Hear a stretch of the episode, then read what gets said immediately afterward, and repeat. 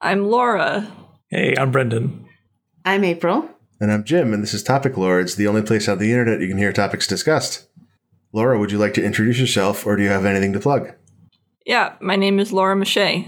I write and edit video games, and I guess I don't really have anything to plug right now. Uh, hey, I'm Brendan Chung. I run a small video game company called Blendo Games, and the game I'm working on right now is called Skin Deep. I'm also working a little on it. Yeah. That's exciting. I've, I've been watching the the I don't know what you call them, d- occasional development videos you post. It's very exciting. Oh yeah, thank you. Are they called like the be- the Skin Deep Beacon or Skin something? Deep Beacon. Yeah. cool. Um, I'm April. Um, I'm a park ranger. I guess I'm the only person here who doesn't make video games The the voice of sanity. or something. Uh, the voice of maintenance. and I don't really have anything to plug. You can follow me on Twitter. I'm uh, at April Soar, like a dinosaur. And mostly I talk about my kid on there, and occasionally there's some Breath of the Wild screenshots. That's about it, really. that that pretty much is it lately. Yeah, lately. Yeah, there are other video games at other times Sometimes, yeah. Or books. or books. Uh, are we ready to start on the topic? Sure. Absolutely. And by the way, I'm just guesting. I'm only here for this first Yeah. topic. April liked this topic so much that she wanted to be part of it. So I have the the special privilege of getting to review the bucket before the episode is uh, recorded. that's right. Nice. This is the first time she's exercised her privilege, her privilege to Crash. crash the party. Yeah. Uh, Laura, your topic is if you were locked in a Home Depot overnight with 19 other people and you wouldn't be let out until only one person survived and also all the lights were turned off, what would you do? I love this topic. It's so good. This is a question I've been asking people since I was in college. Uh, I ask it sometimes to groups of people I work with, uh, and they always find it either something they don't want to talk about at all or extremely interesting. so, Okay. Some people don't want to confront the darkness within themselves. well, there's also a lot of strategies, right? And like different people's experience of Home Depot makes them, you know, give different answers. Yeah. yeah, Okay, so who starts? Do I start? I think you should. I think you okay. should. All right. So here's here's my strategy. This is literally the first thing that popped in my head. I have no idea if this would be a winning strategy, but it's what I would do. So here's what I'm thinking. The lights are turned off, but every every Home Depot I've ever been in has like skylights, right? So there's probably some like ambient city light or something. So it's not probably not like pitch black. You probably can see a little bit. So my idea is that I would go to the section of Home Depot where those giant dog beds beds are because they're like kind of neutrally colored, and I would just like line an entire aisle with those dog beds, and then I would find I would find the kitchen knife section, and I would grab me some knives. I would have just like a like a whole shit ton of knives, and then I'd climb up onto one of the like the the next the like first level of like the stuff that they just store above the crap that you grab and i'd like hide behind one of the um Straddle the aisle like River Tam. no i'm not gonna straddle the aisle like river tam only river tam can do that okay Okay, all right. yeah let's not be Brendan's ridiculous making a game about this. oh okay skin deep Skin deep. I was listening. And then so people would, you know, eventually like they would wander down this aisle, right? And then they and my hope here is that they're gonna just trip and they're gonna be like, oh shit. But then they're gonna land on this like soft thing and they'll be like, oh, that's weird, right? And then I just get to jump down from above and slit their throats. And I'm not gonna hurt myself jumping down because I'm gonna be landing on a person plus like a really nice soft dog bed. So you're going to do like an air assassination on them. Yeah, Nice. Exactly. And then like the blood is just going to kind of soak into the dog bed so it's not going to be like super like shiny on the floor, you know? And I'll just have to like drag them off and like hide them behind like the bags of dog food or something like in the aisle so people don't see them. You might have to cycle the dog beds around because over time, like the ones at the front of the aisle become sodden with blood. You're right. You're right. That's a really good idea. Yeah, people will land in them and be like, "Oh, this is all squishy." Yeah. yeah, and it's important to get like a really sharp knife and like really like get get it underneath their throats like right away so that they can't like scream and and let everyone know that there's a trap there. I might also just like wait for a while, like just hide behind one of those pallets on like the second, sh- you know, the second level, and just like wait until like a bunch of people are already dead before I lay my trap. Waiting for people to take each other out is always a solid strategy. Exactly, yeah. And then I'll just like Black Widow that shit.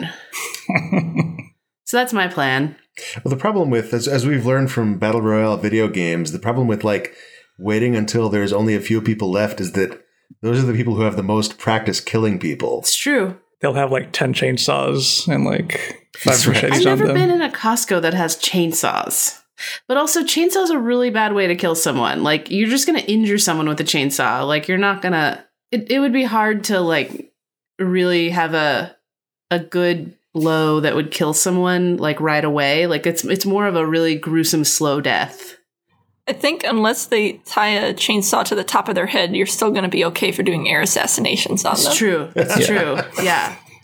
And probably the, the chainsaw break would just go on as soon as I landed on top of them, you know, because that's just the way they work. So I feel like I would be pretty okay taking on someone with a chainsaw. Have you gathered any skills working in a park that would help you be really efficient at this killing method or at any killing method? I'm decent at climbing things, so that would be good. I'm also really good at like dragging heavy shit around, so that's good for hiding bodies. But I don't kill too many things in in my job besides gophers and weeds.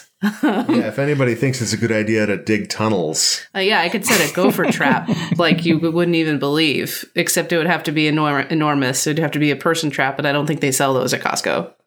Oh, this is Home Depot. Shit. Oh, oh my God. We're talking about Home Depot. I bet they still have hot dog beds. For some Home reason, Depot. you said Home Depot. I even read Home Depot, and I thought we were talking about Costco. Mm-hmm. This changes things a lot. I, I don't know. I feel like your dog bed strategy could still work. I'm pretty sure they do sell dog beds in Home Depot. Yeah, That's true. Thing still tracks. And they definitely have knives. So it wouldn't Yeah. necessarily, like, I think they might even sell kitchen knives, you know, but you could also get a better knife if you wanted at Home Depot. Yeah, I mean, it doesn't even need to be a kitchen knife. Like, honestly, just like an X-Acto knife would work perfectly. Perfect. as you learned in the Coast Guard. I mean, I would be much more less likely to like hurt myself with a, an X-Acto knife. I feel like than I would with a kitchen knife because there's just so much more blade. Yeah. You know, an X-Acto knife is like really, really sharp and it'll just get the the work done. Wow, Home Depot though that opens up a lot of different possibilities. You could drive around with a forklift and smash people. But you'd have the same vulnerabilities in that forklift, you know, because, like, similar to Costco, there's those high shelves. Somebody could. Yep, you're right. I definitely think taking the high ground is a really important tactic uh, when it comes to like battle royale stuff. I'm just envisioning you now covered in blood on a huge mountain of dog beds and corpses. It's just who you marry. Pretty hot. Laura, I'm dying to hear what your like. You have a huge uh, amount of experience listening to people describe their strategies. What's your favorite? Yeah, this is the best strategy that I've heard. It's uh, the one that requires the the least action from uh, the killer. So Home Depot has huge amounts of ammonia and bleach and stuff in it.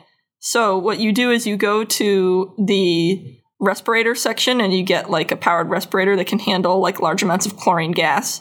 And you start just tipping over all the tubs and buckets you can find of ammonia and bleach to create a huge amount of chlorine gas. And then once you've done that, like, I don't know, you could do it all in one spot. You could do it in a central location. You could probably create enough chlorine gas for there to be like a real big hazard.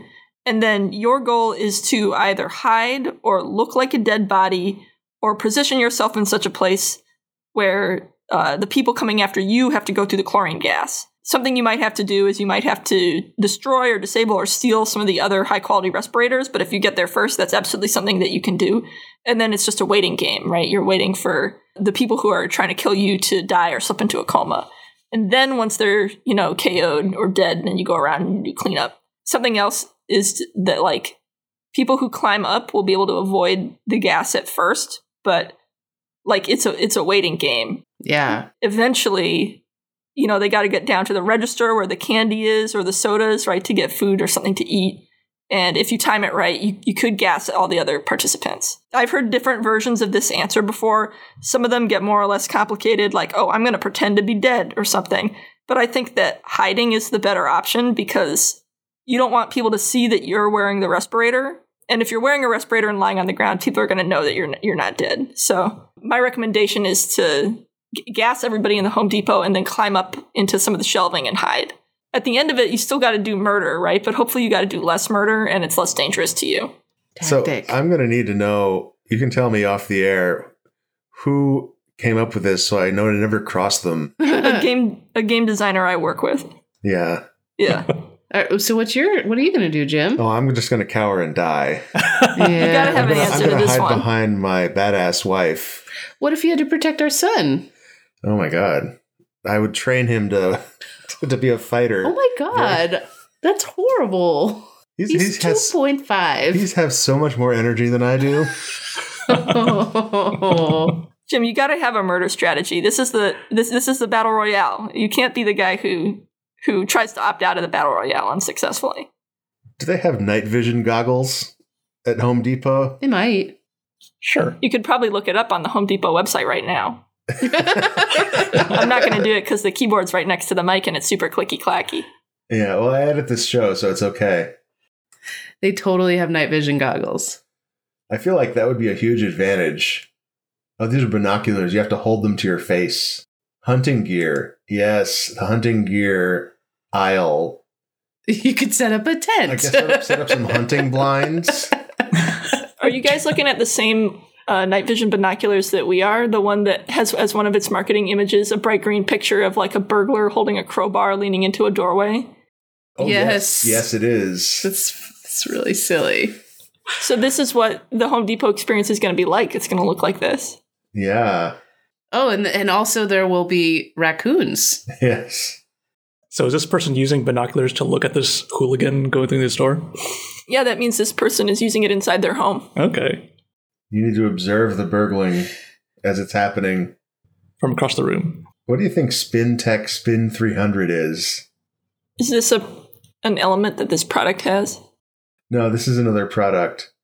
Like I'm, I'm supposed to guess what kind of product that is? I'm just. A weed whacker? So he he clicked on hunting gear, and we're just looking at this thing that just looks like one of those like those those walkers in in Star Wars, looks like an basically. AT-AT. Oh, I'm looking at that now. Also, it costs three hundred and forty three dollars. Spintech. What is that? It's Varmint varmint proof. but what does it do? Scroll down. It is resistant to varmints. Oh, it's a feeder. Oh. Okay. What, what does it feed? I my guess is that that little cage on the bottom like scatters seeds or food of some kind. So you're trying to lure animals with this. Oh, that's some lame ass hunting. Yeah. It not only rotates up and down. Oh, but, it if you're in a if you're in a Home Depot with a bunch of idiots, you could put some M and M's in there. Yeah. yeah. People got to live, you know, they got to eat. And all there is to eat in Home Depot is like massive packs of like Reese's peanut butter cups and Skittles and M&Ms and stuff. Mm, I would die so quick if you if you loaded that thing with Reese's peanut butter cups. Ooh, a candy. I put the I put the Spintech 360 in the middle of the aisle, full of candy, and then I would have a pulley system that pulls down the entire like tall shelf down on them. Ooh, Yeah. that's good. Yeah. Shoving shelves over like dominoes is a solid strat. Yeah, if, if you get a good uh, domino effect going there, you can kill everybody in the store at once. Yeah, I want to speed run the battle royale. That's the kind of solution that like the soft-spoken white-haired anime boy who's actually the the like evil genius uh, has and he says this i'm going to push over all the shelves and kill everyone while the hero is like under like the first shelf and then the hero dives out of the way as the kid shoves over the shelves while cackling yeah. this is a very specific thing that happens in shonen So the the thing I ha- the worry I have about like pushing a shelf over is that like the shelves are kind of close together, and like what if you just like push it and it just like falls and just like leans up against the next shelf and doesn't actually like make any the next shelf like fall over. So then you've just made this like little lean to basically.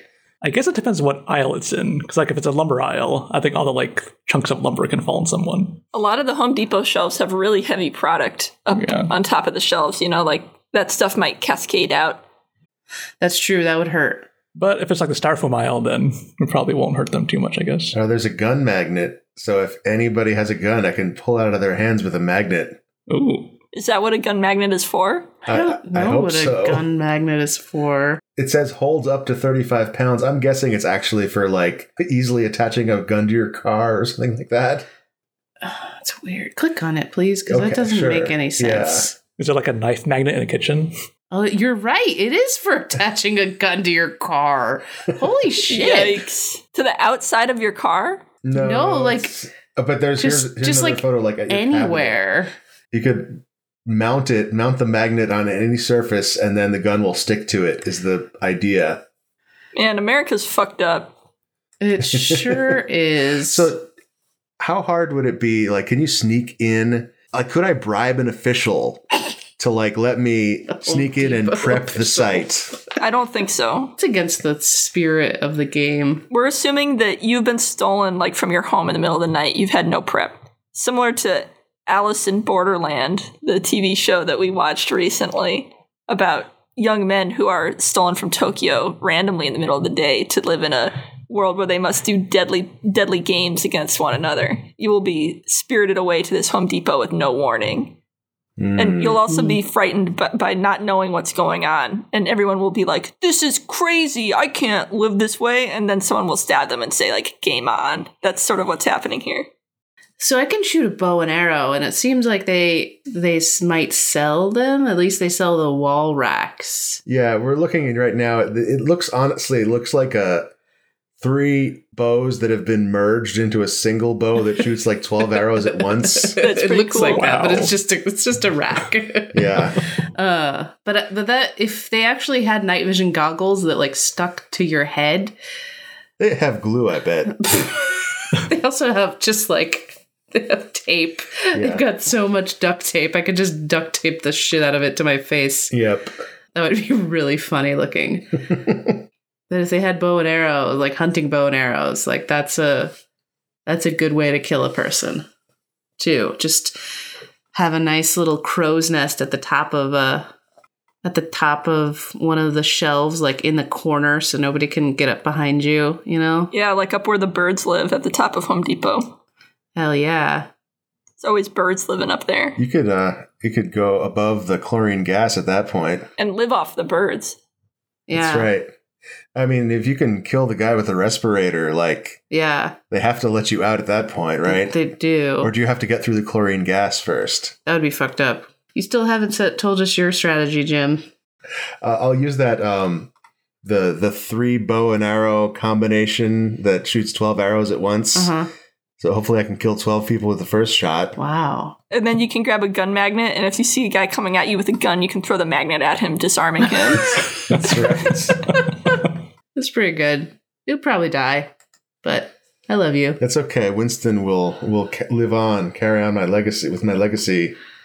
Yeah, he'll make the Frog Fractions 2.9. That's right. Yeah, in this scenario, only 5% of participants survive, and I'm fully willing to admit that neither I nor most people I know would be in the 5% of people horrible enough to survive the Home Depot death game. Yeah, I would probably die, but I would try not to. Yep, that's a holster. Inside the pant holster, holster. Yeah. What part of the pant? Like under the cuff of the pant or in the like groin area I of the think you can pant? put it anywhere you want, but there's a little clip that I don't know. I don't know what you're supposed to clip it to. Your like a garter or something, right? Yeah. I think you just clip it to the inside of your waistband, or and you just shove the whole thing. Like the the clip part goes on the outside of your pants. Oh, that makes sense. You can tell if someone's carrying concealed by looking for little clips on their pants. And the huge shape of the gun underneath their pant, right? Yeah. Right. In general, you shouldn't put guns in your pants. Just don't do it. Okay. That's how people shoot their dicks off. Well, I would put it on the outside of my leg. Yeah. That's good. Maybe somebody could use a leg holster with like those like tearaway pants. And then when they have to Yeah. shoot, they rip their pants off, exposing the gun. Right, right. The Chippendale dancer just like suddenly kills everybody in the room. That sounds like something that would be in the game uh, Hitman. It does, doesn't it? Can he only do it once? Can you get put it back on? Yeah, he needs to find a safe closet to put the pants back on, though, Oh, right? yeah, that's true. I can take my clothes off in front of other people, but I can't put clothes on in front of other people. that's, that's his weakness. I love how no one notices that there's just like a dude walking around with a barcode on the back of his head. They think it's cool. It's a cool tattoo. I keep seeing this tattoo on different people. It's very strange. he also always uses the same pseudonym every time. He, he calls, calls himself Mr. Reaper. Man, that's like calling yourself, hey, I'm lowercase x, uppercase x, lowercase x, 69, killer man. You know, like, Yeah. Yeah. oh, Mr. Reaper, real name, sweet. All right. Well, that was fun. Yeah. I'm going to go now. I think we nailed this one to the wall. Yeah. I'm going to go dream dreams of murder in Home Depot. Yeah, if you uh, I'm actually not going if to If you think sleep. of if you think of anything else that's good, just shout it across the house, and this mic will pick it up. okay, that sounds good. All right, you guys enjoy the rest of your topic, lords. Thanks for letting me crash. Thanks. Thanks for for telling us about your Home Depot murder strategy. Yeah, Yeah, no worries. Bye. Are we ready for another topic? sure. Brendan, your topic is what's up with teeth? They seem designed to be uh, to be tedious to brush and floss and maintain. Is this really the best version of mandible? I think that with all the years of evolution that we've had, it seems like teeth are just a real nuisance to take care of. And I think I would have thought that by now we'd have like an easier method of grinding up food. But every time I have to like floss my teeth and brush my teeth, and it's like just takes a huge amount of hours out of my life. And I wish it was better. And also, like, wisdom teeth. There's stuff that can happen to your teeth that you have no control over that can, like, kill you if you don't have access to a dentist, you know? Yeah, yeah. They invented pulling teeth many, many thousands of years ago, just because they had to, or people would die. Brendan knows that I have a strategy for, like, what a better tooth would be, what a better mouth chopper would be. Yeah. So I had a I had a tooth emergency recently. I had to go to the dentist during COVID, which was very it made me very angry because I don't want to leave my tiny hidey hole. And I thought, you know, instead of teeth, we should have like a big like one big chomper on the top and the bottom, like a horse hoof, like a single non-sectional chomper that like grows continuously like a you know like a goat horn or something or like a deer horn and you know you chop to wear it down I'm chomping anyway. yeah, it doesn't have bits that can go wrong. It doesn't have. So what happened to my teeth is two of my teeth smashed into each other like they have been doing for like the past five six years since I had my wisdom tooth removed, and one of my teeth got cracked by my other tooth. Like that shouldn't happen. Teeth should play nice. Yeah, that's bullshit. what if all the teeth were one teeth? What would you do as a tooth replacement? Just have a blender in there. Seems like a lot of moving parts though that could that could like break. If you had blades whirling in your mouth, It would just make it even more impressive that I never bite my cheek. you never bite your cheek. I mean, relatively speaking, it happens occasionally, but honestly, like, isn't it kind of amazing that it happens so rarely? Because it's right fucking there. That's true. Yeah. I'm going to go with no teeth at all.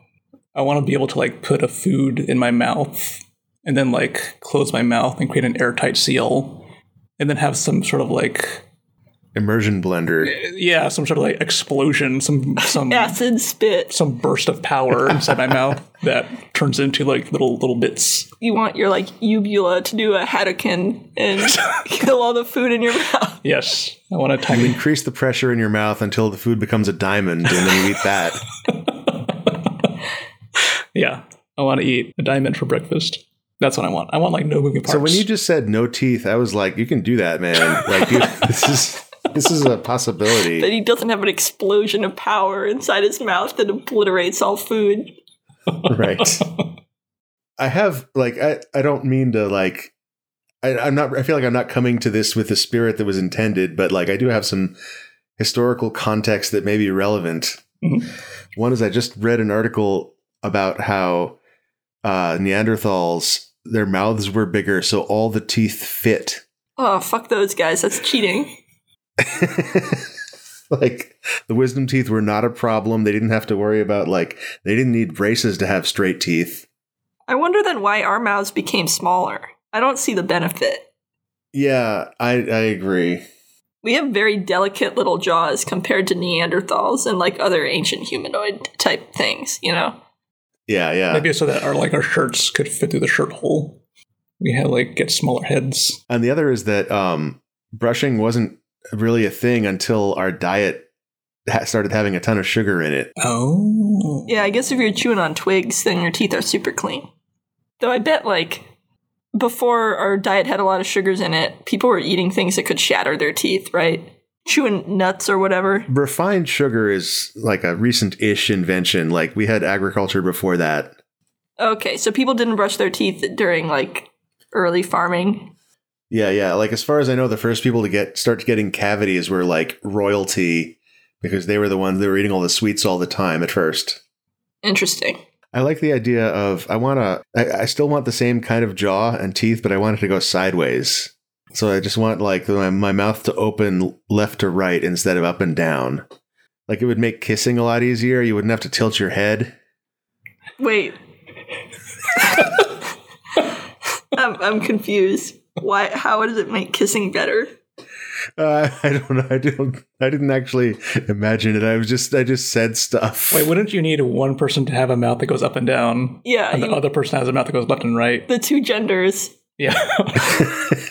and then they could just slide into each other like a like a like a puzzle piece. Well, they would still have to turn their heads because their noses would hit each other. So what you really need is you need one person with an upside down nose. Or inverted oh nose. yeah, Yeah, a nose that goes into their Goes head. into their head. Yeah.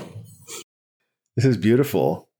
This is my new ship. The solution for kissing has nothing to do with mouths, man. It's all about other shit. Yeah, the nose. If the nose just fit together perfectly, they could just breathe back and forth. Wow. Then eventually they would pass out, right? Oh yeah, yeah. They'd definitely run out of oxygen at some point. They'd use it all up.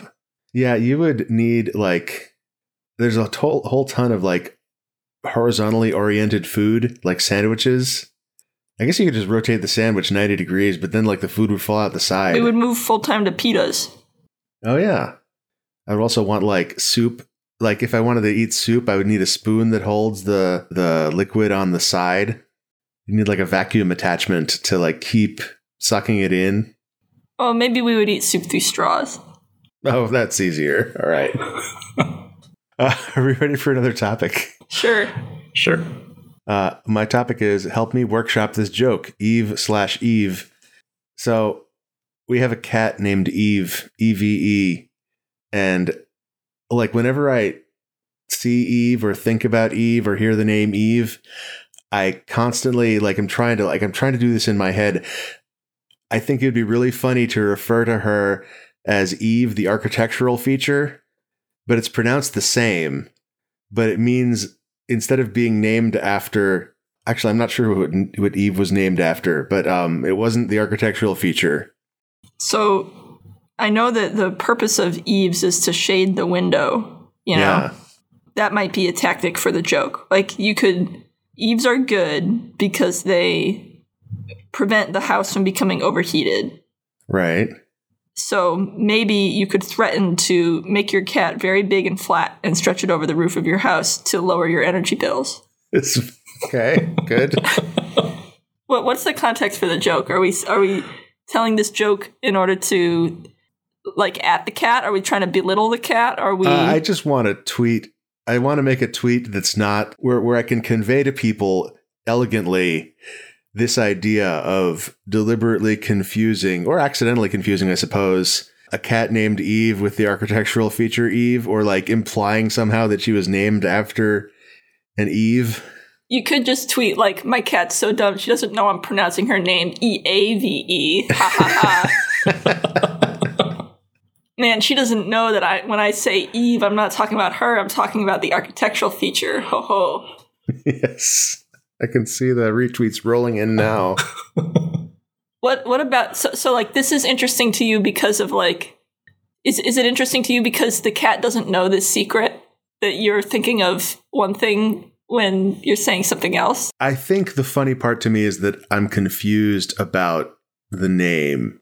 That I'm not familiar with the the name Eve, and I was like, oh, they must mean when I hear the name, they must mean the the thing that keeps the rain off of me. Well, they could also mean like Eve from the Garden of Eden. Right, but I've never heard of that one. I've I only know about the the part of the roof that sticks out. Wait, you you know about Eves on houses, but you don't know about humans with the name Eve? That's the that's the hypothesis here. That's that's the Okay. the character I'm playing. So I guess this person would have to be really sheltered, so maybe they also haven't seen cats. Right. Okay. That's a very sharp quadruped.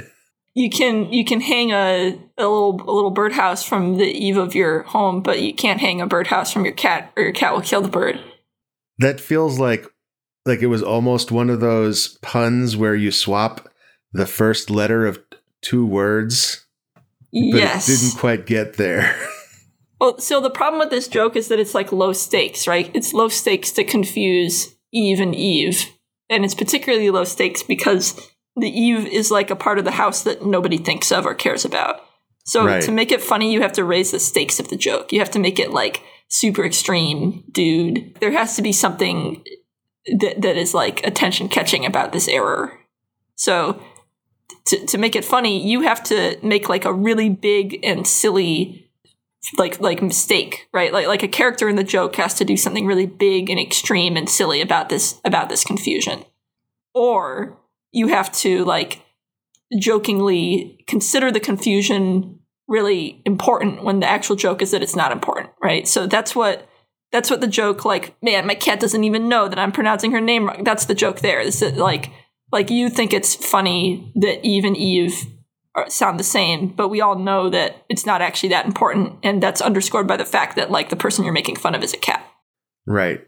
So I don't know. I, I guess the the challenge would be figuring out what is the way that you want to raise the stakes on this moment of confusion to turn this from like like a mild like an r slash mildly interesting comment into like a joke. You know? Right. Yeah. Okay. So maybe I'm gonna misspell her name when the census taker comes around. And then he's going to increase your property taxes by like a million dollars or something. right. I think the tweet has to be the, a transcript of this entire segment up until that line.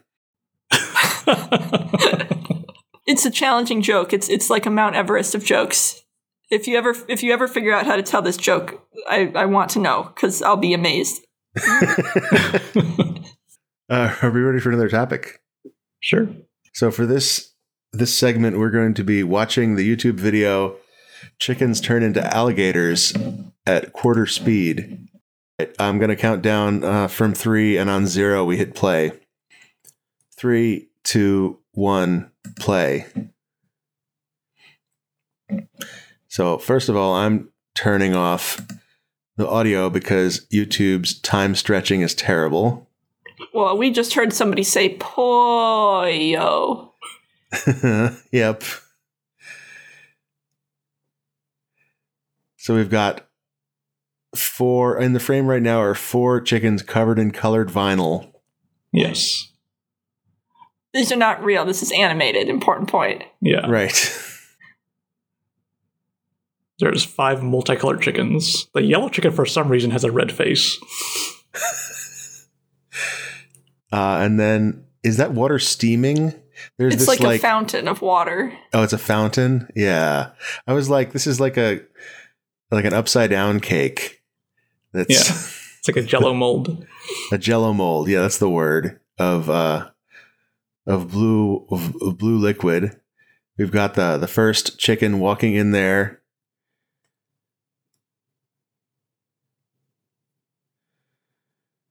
What do you think is happening above the fountain where there's just like a It's like a celestial cosmic thing happening. yeah, it's like a, a spiral galaxy like seen in uh incredibly fast motion. Here's the drop.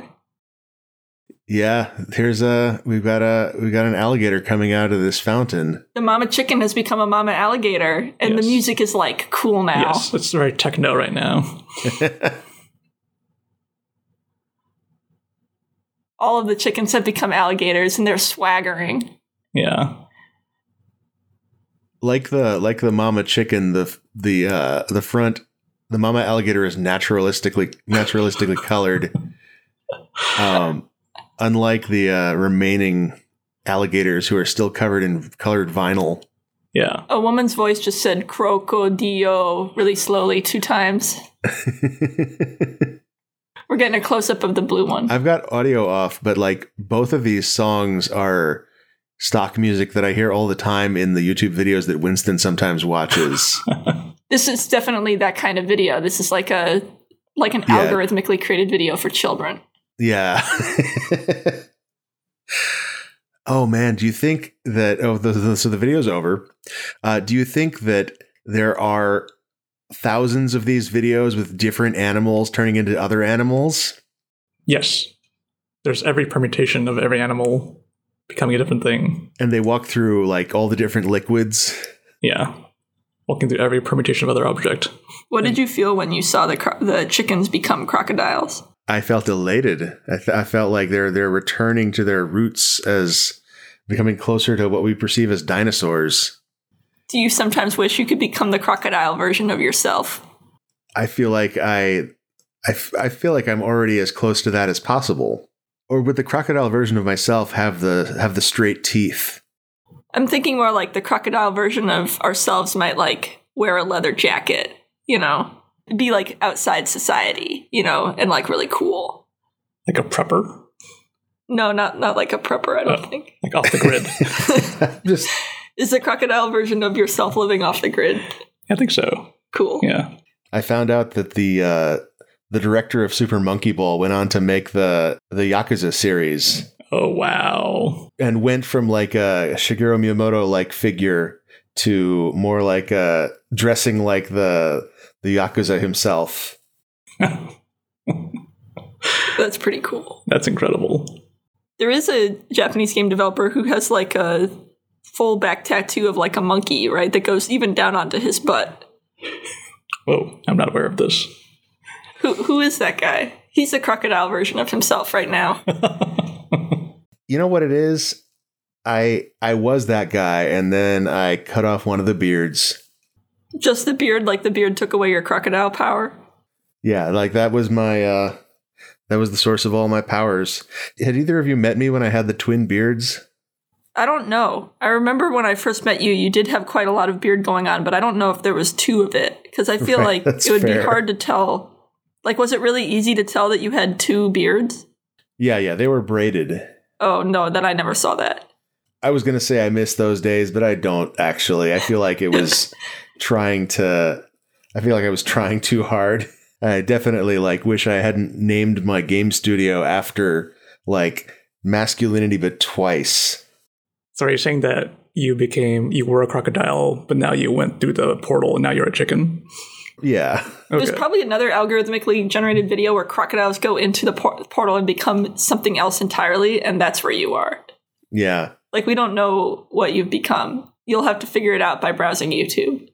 Yeah, yeah. So the person who uploaded this video is called Pee in a Tree. And it looks like they mostly make shitpost uploads. So I think they re uploaded this video from another account that was the one that had all the ProcGen videos in it. We got some good video names here. Uh, give us some good ones. Coolest video I ever seen. Adult. hey, Soul Sister X Hamster Dance mashup. Frog flip. Man, there's some edgy shit in here. Bowling monkey.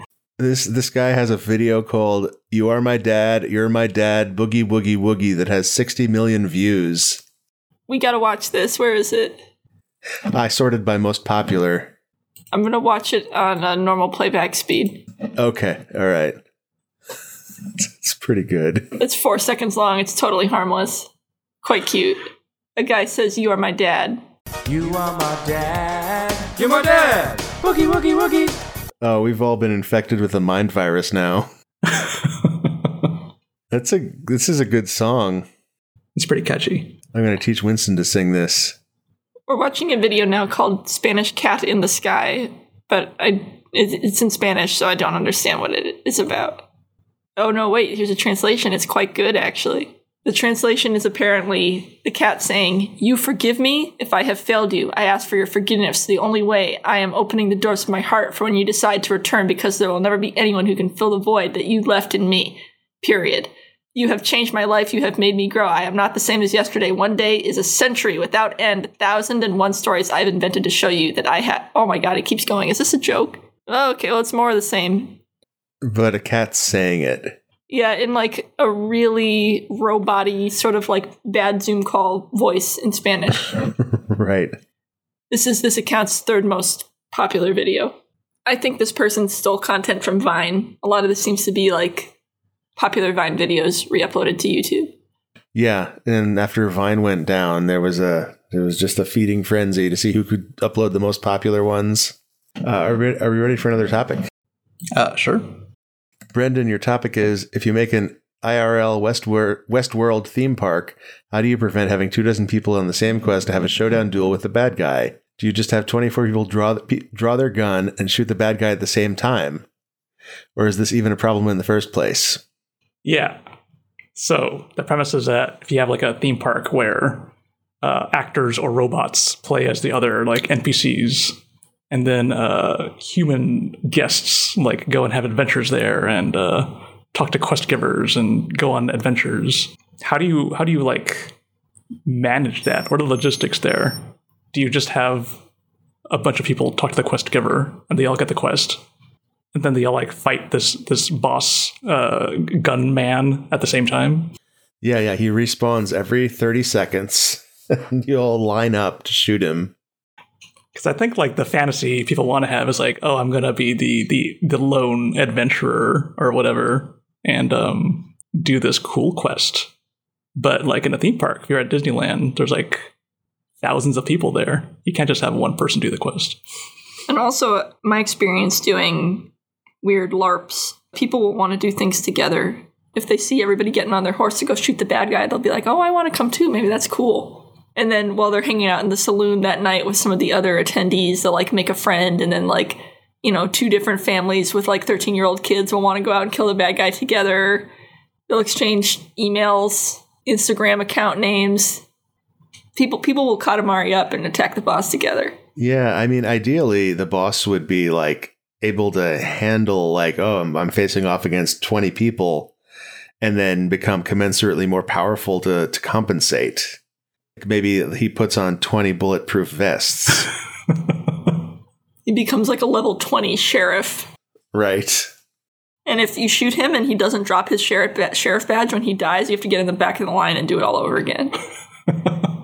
Having watched like a season and a half of Westworld, uh, the way they handled this in the show is by having like only like two really rich guests at a time in the park.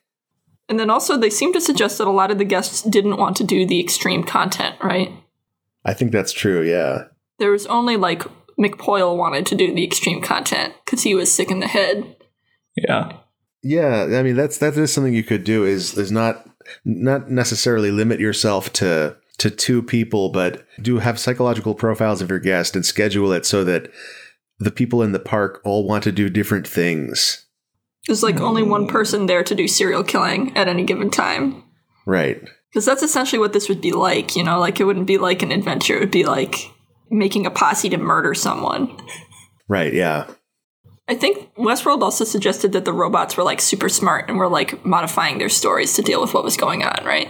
Oh, that's true. So maybe when the 24 people show up, then like suddenly a new NPC arrives and he's like, okay, we need to split up and some of us need to go get dynamite and some of us need to make a deal with the ferryman or something. You know, like he'll give everybody a reason to separate from one another. That's, that's what I would do. Yeah, that's really good. What would you do? How would you solve this problem? I'm not sure. I mean, I guess I would just give the the boss monster just supernatural powers. That would be pretty cool. He just like grows to be really large or something. He eats bullets. Yeah. Bullets actually make him more powerful. Ooh, yeah. And then the actual winner of the boss fight is the one who learns that they have to hug the boss to defeat him. You're hugging this enormous mechanical cowboy. You have to all have to hug it together. Like each of you takes an each you could take an ankle, and then the person stands on their shoulders, and then maybe they can hug the knee. I was introduced to MMOs for the first time in my life very recently. And so it made me think about how do you like if you were to make an MMO in real life, which is kind of like what Westworld is, I guess. It just seems like there's lots of problems. Have MMOs not solved this problem yet? They have, but you can't do what MMOs do in real life. They do instances, which is not Oh, yeah. possible. You can't shoot all the 24 people into parallel dimensions because it's Westworld. We don't have pocket universe technology yet. Maybe you can have it like an AR based solution. Maybe you can hit them with a sleep dart and separate them. Oh yeah, just make it be like uh, the game instead. Maybe you can have people wear different lenses on their glasses and then have different people have different guests wear different colors on their clothes. so people who wear red lenses cannot see other guests wearing red clothes. And so it'll feel like there's less people in the park. Have you seen the game? Uh, the David Fincher movie? Yeah. Yeah, we watched it uh, Yeah. a while ago. I'm, I'm about to spoil the ending for the listeners here. I'm imagining now like 20 people playing the game all at once and they all show up on the rooftop at the end. and they all fall off in different directions. they all take turns having an emotional breakdown moment. Yeah, they have to take turns shooting their brother and falling into their separate banquets Yeah. arranged strategically below them. Are they allowed to like listen and look at the previous person in front of the line? Or do they have to like close their eyes? This reminds me of when I did that. Uh, so I did a series of interactive theater things in LA when I first moved to the city like five years ago. It was with a weird interactive theater company that was putting on a series of events that were called Alone collectively, like Alone One, Alone Two, or whatever. And they were all like, like the first one I went to was this theater that had been like converted into this weird experience where they like made us all watch the crucible and then they took us one by one on stage and made us crawl underneath the little podium in the scene. This was the scene in the crucible where somebody's shouting like i saw goody good with the devil. I saw whoever with the devil that scene. And you crawled through a little hole under this table and then you showed up in like the devil's party where there was this guy like with a trinidadian accent being the, the devil because that's that's sort of like what the characters in the in the play think he's like i guess. And uh, then they would move you to another room where people would draw on you with sharpies for some reason and then you went into like another room where something else would happen to you and it was all this like weird interactive experimental theater shit except it was like very participatory and the people would like touch you and stuff.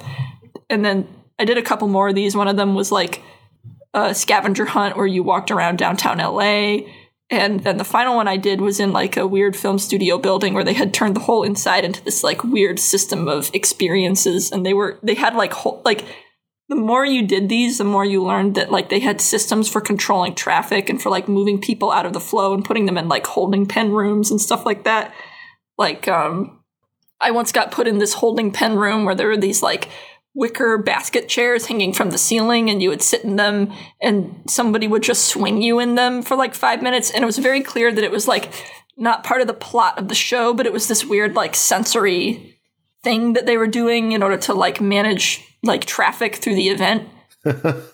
There was one part where i just got locked in like a freight elevator and people kept coming up and like talking to me through the door of the freight elevator and it was very clear that like they just had to put me somewhere but it was still interesting because it was a cool spooky freight elevator you know so i didn't mind So there's like an air traffic controller somewhere who's like diverting people. absolutely Wow. That sounds incredible. it was so good like not because it was like like like i just want to do weird shit you know like if if i can pay like 30 bucks for a bunch of weird people to like go "Wobbity, wobbity, wobbity," and like wave their fingers at me and draw on me with a sharpie and like lock me in a freight elevator you know like it's fine there there were all these weird rooms where like people would like sort of rant at you I don't know, like the, the, this Crucible one had a lot of ranting, you know, people ranting at you in language from the play The Crucible, and you're just standing there and they're just like doing something bizarre. I don't know.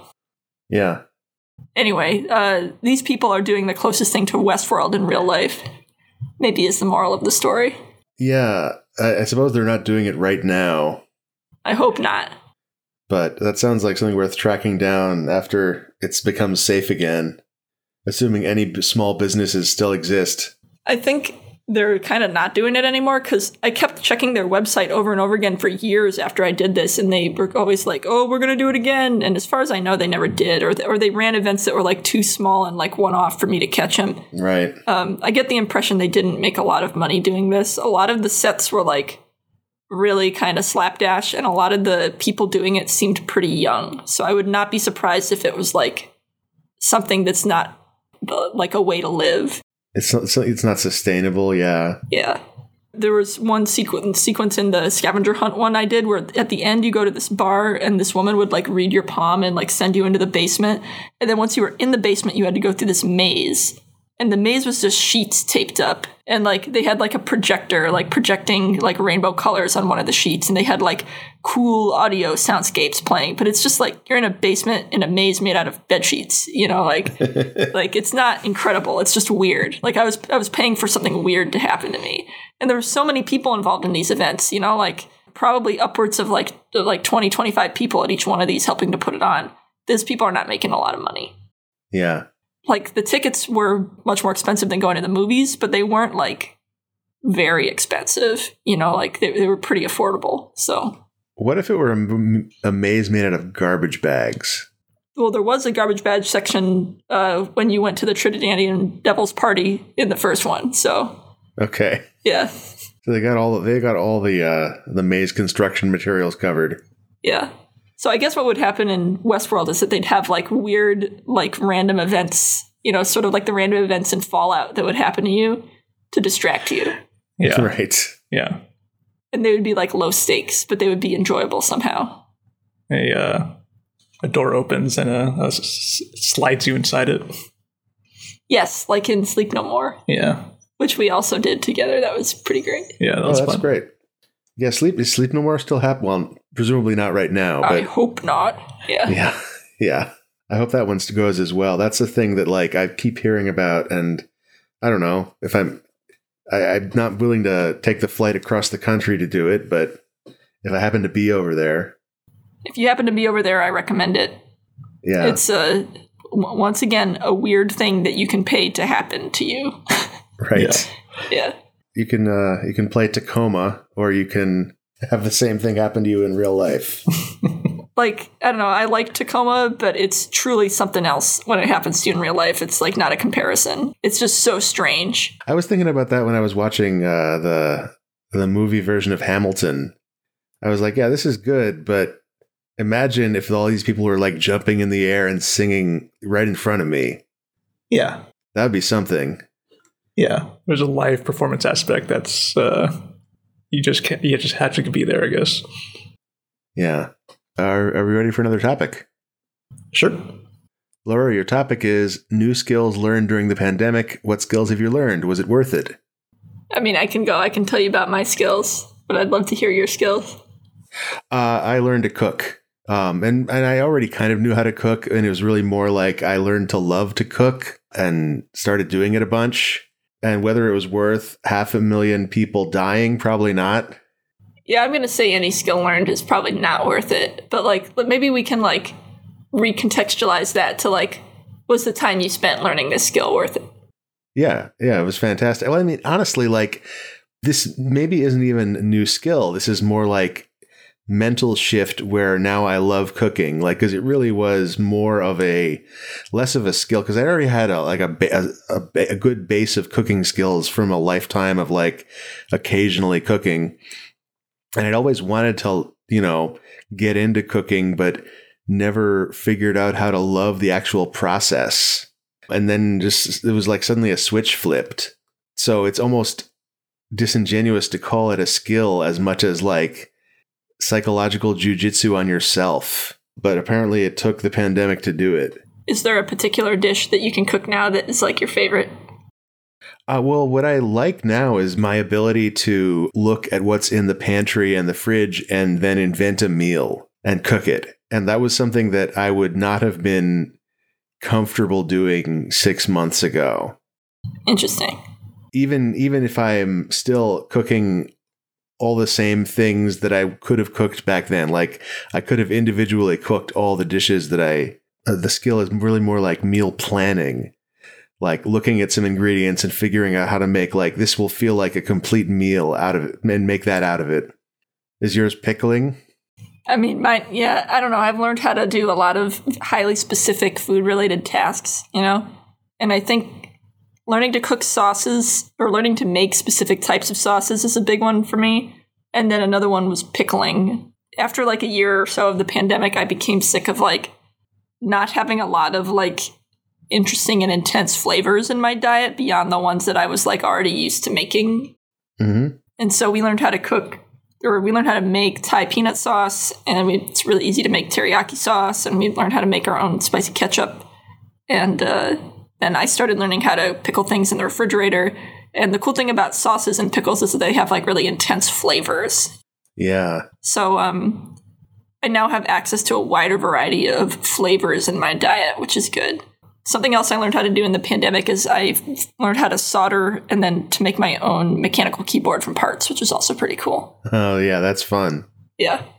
So Thai peanut sauce is one of those things that I'm scared to learn about. Oh, it's so easy. No heated. This is the problem. this is what's what I'm scared of is that like uh it's so good. It's and- not unhealthy though. Oh, it's know? not. No. So it is just peanut butter, vinegar, small amount of honey, Like lime juice. lime juice, soy sauce, like maybe garlic, little bits of garlic, maybe I don't know. It's I don't remember all the ingredients, but you just stir them up, and it's easy, and it's it's basically just like pe- peanut sauce that has been like slightly watered down and flavored with the things, you know. So it's really only like slightly less healthy than peanut butter. Yeah, I don't know. I don't know if I would rate healthiness of it. I think maybe the benefit you could describe for yourself is that when you put it on things, they taste amazing. So you could convince yourself to eat really healthy things with it. Right, yeah. Yeah, I, I don't know if you've ever had uh what was it? It's I think people call it ants on a log. Yeah. Yeah. Make that with uh, some Thai peanut sauce, and I would consider that.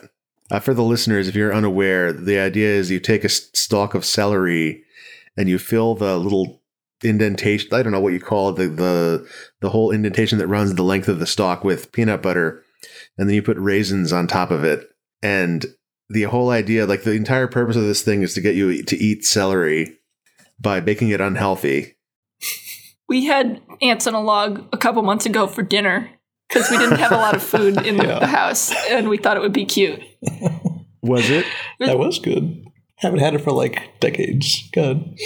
I'm I'm so glad to hear this story. That's uh that's a fantastic tiny portrait of your lives.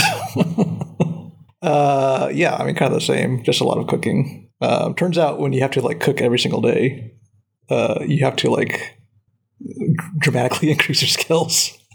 It just happens, yeah. yeah, you just keep practicing it because you just you just got to do it, and uh, it's been really fun. Because like I don't know, it's it feels good to do something that you're not like super great at because like you feel like you're learning something like dramatically really fast all the time, and you feel like your your your your delta of your skills from yesterday to today is like dramatic, and it feels really great when that happens.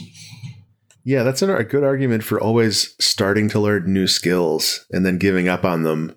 Yeah, you just get that hit, and then you're out. Yeah, that's right. But yeah, we've been making a little document of stuff that we've made, and it's been fun seeing that document grow, of, like all the different dishes that we try making. It's like 18, 19 pages of cookbook now of all Yeah. the stuff we've made. Very cool. Like how much detail do you go into for each dish? It's just like a really like succinctly written steps on how to make it. It's Um, as much detail as we know that we need to make it again. Yeah. It's so that we don't have to go to the recipe website again and like c- scroll through all the little like monologue, prologue stuff.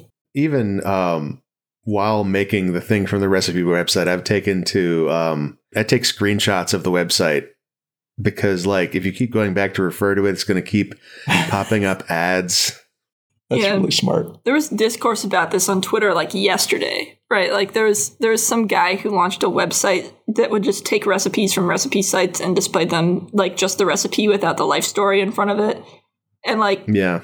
I can understand the feelings behind that, but it's like not a good idea because it is like content theft and then also like the people who write the recipes and make money from them are not responsible for the state of web media. You know, like like the reason why the internet is like that has nothing to do with the actual content creators or even the individual website, you know, that's like requiring them to write their recipes that way.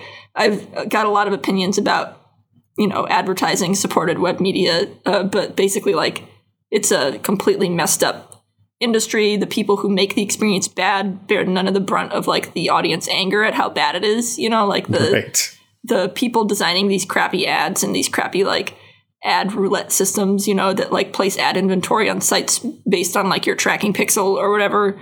Like none of them have to deal with the fact that we're angry about looking at these recipe websites. But on the other hand, it something that I didn't see was like a lot of people pointing out that yeah, recipe sites do in fact suck a lot and that it is really annoying to scroll past those things because sometimes you're trying to like look at a lot of different similar recipes to see which one you can actually make and so it did bother me to see all these people online being like oh poor you you can't scroll past the story and it's like well i'm sick of scrolling past like 12 stories in like an hour trying to figure out how to make dinner you know so it is hard but A lot of them have a jump to recipe button at the top, which is nice. that's good But yeah, that would be uh yeah. This is a problem I constantly run into where like I a company does me wrong and I want to write them an angry letter, but like it's not their fault you know but well, but also like the person who responds to the letter is not the person who made the mistake yeah or who made the the the anti-human decision. Like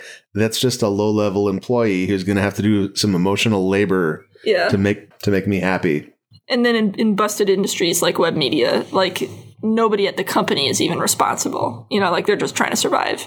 And Yeah. in this case, trying to survive means putting a lot of text on the page, so you have to scroll by a billion ads. Uh, Right. yeah, just just trying to make it to the next day with my life story about my grandmother.